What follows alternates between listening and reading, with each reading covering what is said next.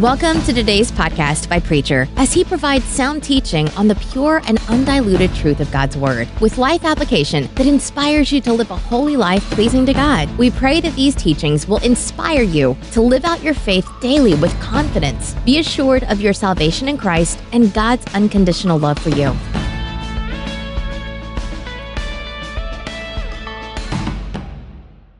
So, This is the 28th chapter, and beginning with the 10th verse. And we pick up in the life of Jacob, where there has been a real family fight, and his brother has threatened to kill him, and he is running from home. And Jacob left Beersheba and went to Haran. And he came to a certain place and stayed there that night because the sun had set. Taking one of the stones of the place, of the stones of the place, he put it under his head and lay down in that place to sleep. And he dreamed that there was a ladder set up on the earth, and the top of it reached to heaven. And behold, the angels of God were ascending and descending on it. And behold, the Lord stood above it and said, I am the Lord God of Abraham, your father, and the God of Jacob, of Isaac. The land on which you lie, I will give to you and to your descendants, and that your descendants shall be like the dust of the earth. And you shall spread abroad to the west and to the east and to the north and to the south. And by you and your descendants shall all the families of the earth bless themselves. Behold, I am with you, and will keep you wherever you go, and will bring you back to this land, for I will not leave you until I have done that which I have spoken to you. Then Jacob awoke from his sleep, and said, Surely the Lord is in this place, and I did not know it. And he was afraid, and said, How awesome is this place! This is none other than the house of God and this is the gate of heaven. So Jacob rose early in the morning. He took the stone which he had put under his head and set it up for a pillow, and poured oil on it, on top of it. He called the name of the place Bethel, but the name of the city was Luz at first. Then Jacob made a vow, saying, If God will be with me and will keep me in this way that I go, and will give me the bread to eat and clothing to wear, so that I come again to my father's house in peace. Then the Lord shall be my God. And this stone which I have set up for a pillow shall be God's house. And of all that thou givest me, I will give the tenth back to thee. Lord, help us to understand this relationship that this man had with God. And if you would read on into the 31st chapter of the book of Genesis, which covers some 20 some years, you would find the Lord appearing to Jacob a second time and telling him to return to Bethel. To return to Bethel. We are celebrating this week uh, that uh, marks the, the beginning of this great uh, nation of ours. Some 204 years ago, a great nation was born and still is the greatest nation upon the face of this God given earth. In all probability, it is the greatest nation that has ever been. Right now, you and I are part of it. And the reason why it is such a great nation, I would guess, is because God has blessed it. And the reason that God has blessed it is simply because, in all probability, the laws of this land are more in keeping with His Spirit and His laws than any other land upon the face of this earth. Our forefathers had a concept of a nation being under God. And so that's why this nation is the nation that it is today. Now we're told and even sense it that we live in a difficult time in relation to the rest of the world. It seems that the rest of the world has turned on us to some degree and look at us in a very, very critical way. And I am quite sure that some of it, and they're to be justified in thinking the way that they're thinking. because we have not always done everything that should have been done in relation to the rest of the world. And so we come to this place of where we are today. And we think about this great land of ours and our way of life. And this great freedom that you and I experience and enjoy. Some say it is doomed. Some say it is only a matter of time uh, before we come to some other form of government. But whether we're able to stand or not will depend a great de- degree not upon some politician, and not whether or not we have one that is able to deliver us in some wisdom or cunning way, or whether we have some fantastic program or some great army or an arsenal like no other nation upon the face of the earth. All these things should be, and all, all these things ought to be. But when we come to the place to think of this as being our deliverer, beloved, this country of ours will be in great trouble and great danger, to say the least. If the hand of the destroyer is to be stayed, it will not be any of these things. It will be because we have honored our relationship with our God. And we have we remain true to the concept that our forefathers had of a nation uh, being under the leadership of a living God. And now that depends, you see, whether or not uh, we're to remain the great country we are upon you and me at the grassroots level. It depends on our relationship with our God. And it is at this point that this scripture comes alive for us today. And I want you to think about it in relation to our land, our country, and relation to your own place in this world, and in relation to your relationship uh, with your God. The story, part of it that I read to you this morning, is a very interesting one to say the least. And the problems that can happen within a society and within a family are as old as the, at least this scripture. Now, Jacob was a rascal, there's no question about that. Uh, he was a deceiver, he was a cheat, uh, he was a coward, and at the time we catch up with him in the scripture here, he is running for his life. He is leaving because his brother threatened to kill him. He had cheated his brother out of his uh, blessing, his birthright, and had uh, deceived his old father that was not able to see. And he's a very cunning person. And when his brother told him that he was going to kill him, well, was enough to scare him, and he left the country. Uh, now, Jacob had the concept of his God as being a God in a local place, you know. And so when he left his father's house and left that part of the country that he knew, it meant that he was leaving his God. And so we see Jacob as he flees for his life alone and lonely. The sun goes down, and here he is in this desolate, lonely place. The only thing that he can find to comfort him is a rock, and he places it under his head as a pillow to sleep that night. And after he had gone to sleep, he had this vision. And he saw a ladder that reached from the earth into heaven. And he saw the angels ascending and descending, going up and down the ladder. And then he was conscious of the fact that God was there. He was aware of the presence of a living God. Now, this startled him because he thought he had left God, you see. And here he had uh, this, this awesome experience with the presence of God. Now it begins to make sense to us why Bethel was such an important part in the lives of God's people. Because you see, Bethel, in the first place, is an experience. Oh, it is a place, but it's more of an experience than it is a place. Bethel is an experience.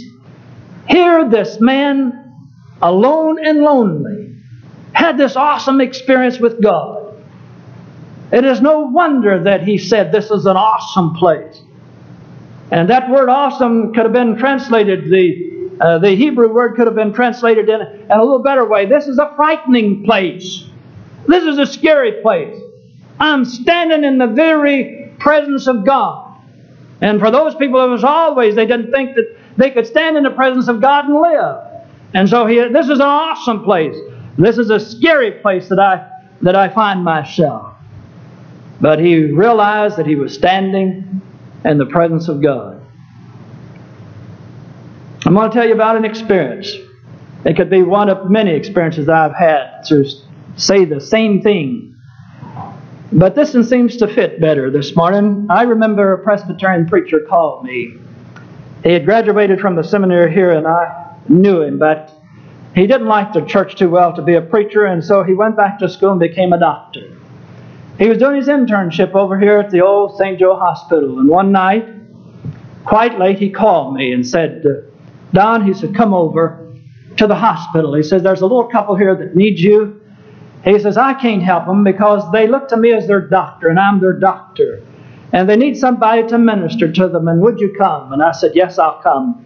Will you be there? And he said, Yes, I'll, I'll be here and meet you on the floor and tell you the situation, but they need you bad. And so I went over to the hospital. The doctor told me, he said, There's a little one here, I forgot now, but less than six months of age.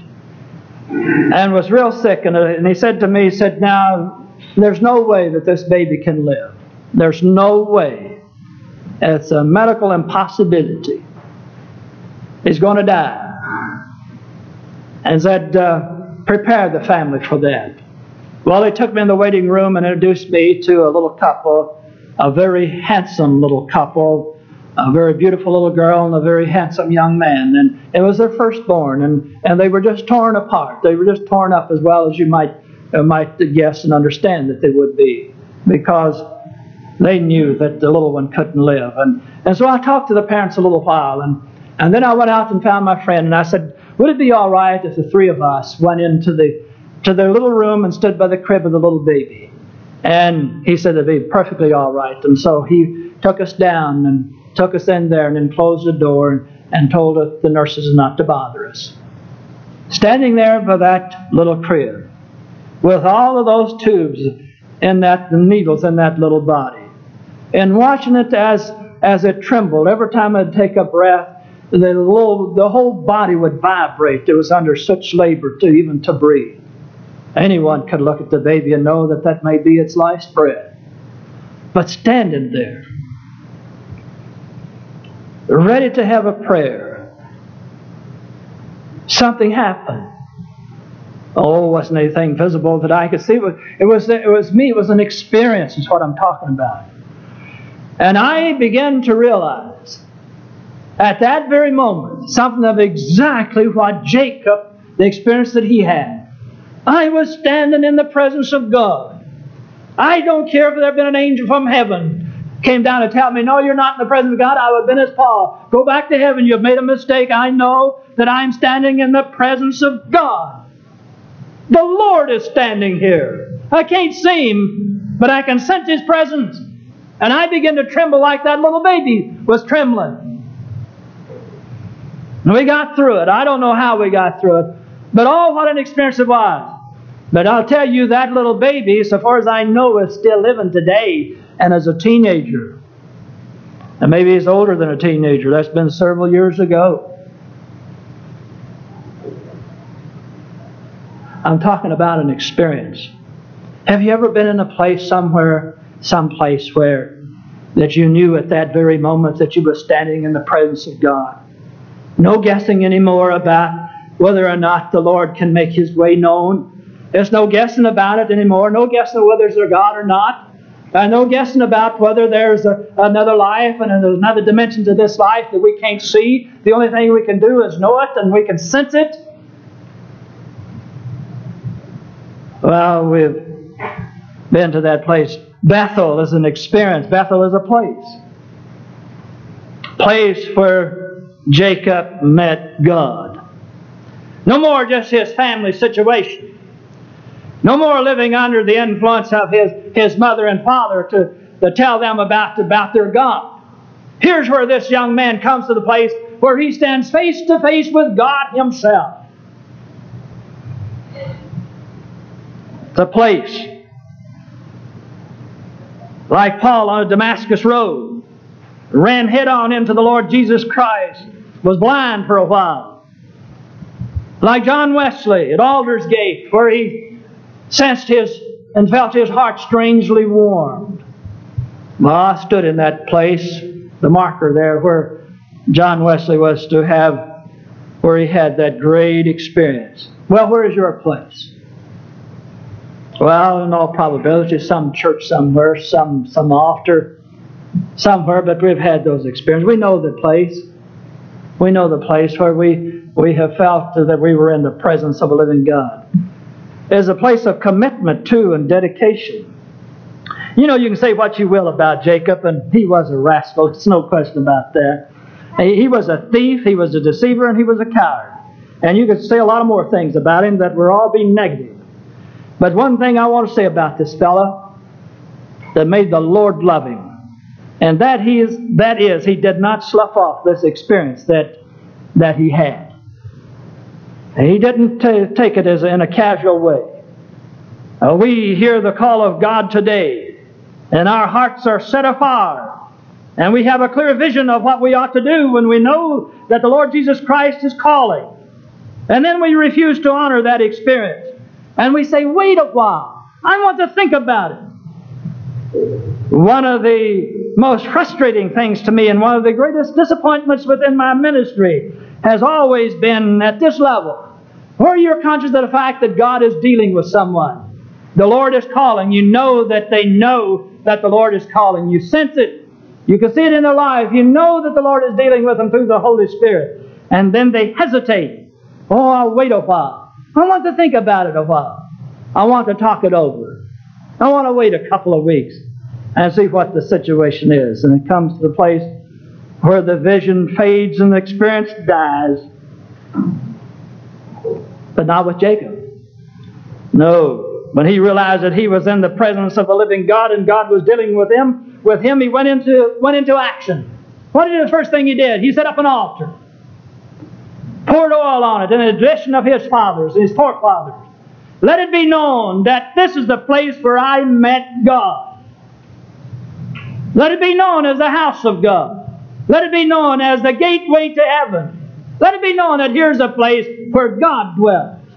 Oh, to God that we were as missionary minded as, as he was to tell everybody let it be set in stone that God is God, and I've had an experience with Him. And I know it. And then, second thing he did, he made a vow. He made a vow. He didn't have to think it over. He didn't have to go to sleep on it and talk it over. He made a vow to God right then what he was going to do. this past birthday of mine, I got a card as usual from a dear friend that too goes back across the years. And I remember this lady so very vividly that one Monday morning. She came to the parsonage about 8 o'clock in the morning. It's way too early for anybody to be religious, you know, 8 o'clock. And she came, and I knew that she wasn't having anything religious on her mind. She had problems, difficulties, so I knocked on the door and let her in. We went into the front room and she didn't ask me how I was, how I was getting along, and she said, Preacher, tell me how to be saved. Tell me how to be saved. And I proceeded to tell this lady how to be saved. And after I finished with it, she says, I, I want to accept Christ now. I don't want to wait till Sunday. I want to do it now. I'll do it then too and make it known in front of God's people, but, but I want to accept Christ now. Now the Dutch fine, we'll do it together. And the old parsonage couch. There was a true parsonage couch, you know. We made an altar out of that old couch. And she got down on her knees, and I got down on my knees, and that became an altar and she accepted Christ. And she made a vow. And so far as I know, that she's kept that vow until this day that she made. When the Lord appeared to Abraham, appeared to Jacob, and he knew it was the Lord. You see what he did? He said, after he fixed his altar, he said, I am going to give you a tithe, a tenth of everything you give to me. Now, notice what this man recognized. He recognized that whatever he got in life was going to come from the hand of God. Now, it differs from us a little bit, you see, because we think it's at the result of these hands of ours, or this capable brain of ours, our scheming has given it to us. And so we don't care whether we give back to God what He's given to us or not. Now, folk, that's right religious. You know, when something happens like that, you know, when you say, get up from the, from the altar and say, look, a tenth of what you give to me, and that means everything that I have is going to come from you. It's not going to come from anybody else. Whatever you give to me, Lord, I'm going to give a tithe of it back to you. Now, you think I'm preaching a sermon this morning to help us overcome some of our indebtedness? No, not at all. I'm talking about a commitment that a person makes when they know that God is God and when they know that they belong to God, and when they know that they're in the hand of God, and when they know that every good and perfect gift comes from God. Now I'm in a position to deal with God. I know this man knew. He made a vow. Count on it. what I'm going to do for the God that I know that I have. Now, I return then to, to Bethel, Jacob met God and he had this marvelous experience. but he runs into the same situation that you and I run into. It's amazing just how, how it really doesn't change too much, really the difficulty that he had. He had a world that he had to deal with. And it was hard and frustrating and difficult. And just as if you find life hard and rough and difficult, well, this man found it that way too, you see. You see, he had two basic problems, and they remain ours today. He had a problem with people. Now, he really did have a people problem. He had an old uncle by the name of Laban. And he was a foxy one, to say the least. He was a schemer of schemers. If ever two sharks met, when Jacob and his old uncle got together. Now they tried to out scheme one another. And you remember that uh, Uncle Laban changed his salary about three different, three or four different times. When the, he told the, his uh, Jacob that now you can have all the cattle that are spotted. Well, you don't have spotted cattle. Well, a lot of calves come along spotted, you know. And so he said, now that's no good. And next year, all the striped ones look like zebras you can have. And so the Lord looked after old Jacob, and, and he had a lot of zebras born that year. And so the next year he changed something else. They came to a place, you know, Jacob was in love with, uh, with Rachel, the beautiful younger daughter and said, I'll work for you seven years, uncle, if you'll, if you'll let me, me have her as my wife. I love her. The agreement was made. And he worked his seven years, and the scripture said it only seemed a short period of time because he loved her so. And then when the marriage ceremony was over, and he took a good look at who he'd married and found that he had married the older daughter, his father in law had tricked him again. Now, what a situation that was. I had cause to think again of something that's happened within my family, and it's pretty well documented. Happened so long ago that I can tell it without being embarrassed about the situation. But my great grandfather, out here close to Bardstown, had a lot of property. A lot of property. But he had a sister that came into this part of the country with him from God only knows where. And and he had to take care of this sister. He had the responsibility for her. And he thought he was going to have to keep her, I'm quite sure, the rest of her days because, and she must have been ugly. Oh, she must have been ugly. Nobody in the community would marry her. No one would go with her. Now, she was an ugly one, to be sure. And they said she was ugly. And he decided the only way that he was going to get rid of her would be to find a young man that needed a farm And so he found one. He said, Now I'll give you, I think it was 300 some acres. I'll give you 300 acres of this good ground if you'll just marry my sister. well, he married her. and so that part, he gave my inheritance away just to get that old sister here's married. Well, anyway. Now, Leah must have been that way, you know. I don't know. But anyway, he was tricked into, into marrying her, and then he had to work another seven years before he finally married the one that he was in love with. But people got in his way. You know, I could do just fine if people didn't get in my way. I love people. But you know, they have a way of getting in my way and causing me to do things that I don't want to do. Hmm. I'm so kind and considerate and loving and understanding until somebody gets in my way. And then I am embarrassed by the way that I act sometimes. Have you ever had that experience? Maybe you don't have that problem. But he had a problem with people. He had a problem with his, with his father, he had a problem with his brother, ran off from his mother, had a problem with the, everybody was trying to do him in, it seems like. Well, he had, he had another problem. And he had a problem with wealth. He had a problem with trying to get wealth. That's putting it the more perfect way.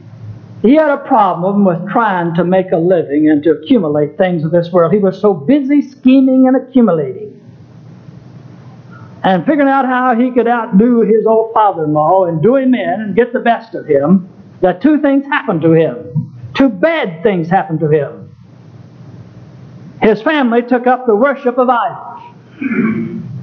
Oh, he was so busy making a living, he didn't pay attention to what his, his children were doing.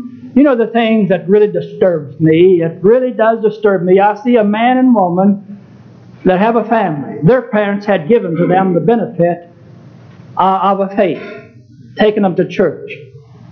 But then these two people come along and they know Christ. They know something about what it means to have a God and to, and to believe.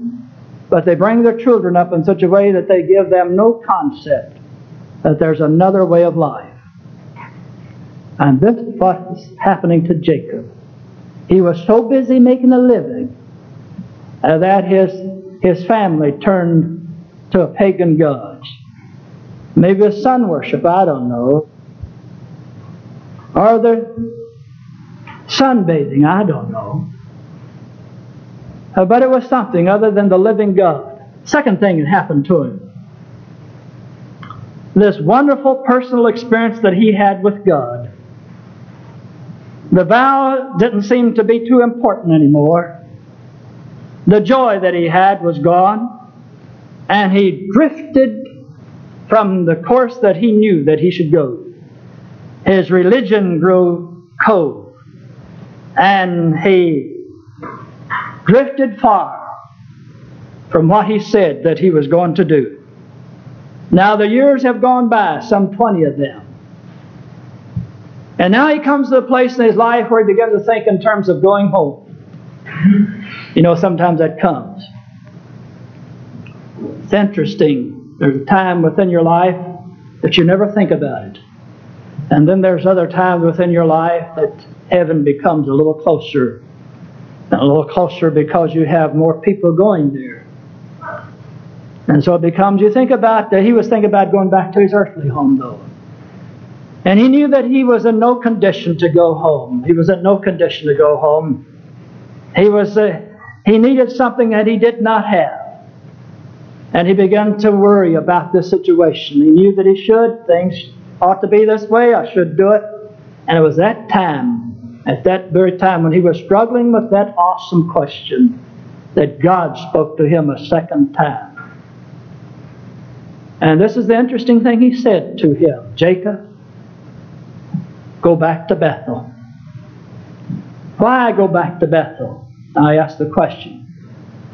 Why? Because this is the place where you were able to see into eternity. This is the place where you were able to stand with me. This is a place where you knew to do what you needed to do to be my person. So go back to, to Bethel. Return to Bethel. Renew this relationship with me. And then you will be prepared to do whatever needs to be done. Well, Bethel for most of us is an altar somewhere. Place where we've experienced God and committed ourselves to Him.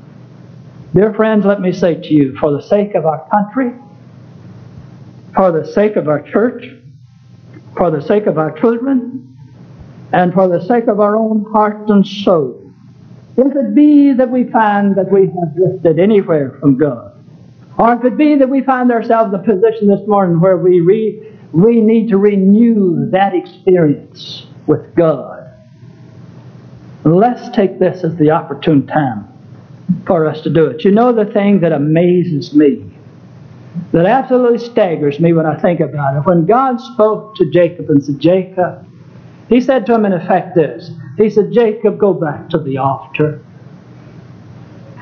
Go back to the altar. If you want to be prepared to do whatever you have to do in this life, go back to the altar. And the thing that amazes me that Jacob did exactly what God said. That very day he told his family, put away from you everything, pack up everything that we have, get ready to leave. We are going to go to Bethel. We are going to go back to that place where God is real. And then we will go from there to do whatever else He has called us to do. Dear friends, maybe you and I, our country, our family, we stand at that place too today. If so, as we sing this closing hymn, if you feel that you have a need to come to this altar here, Come to this Bethel. You come as we sing this closing hymn.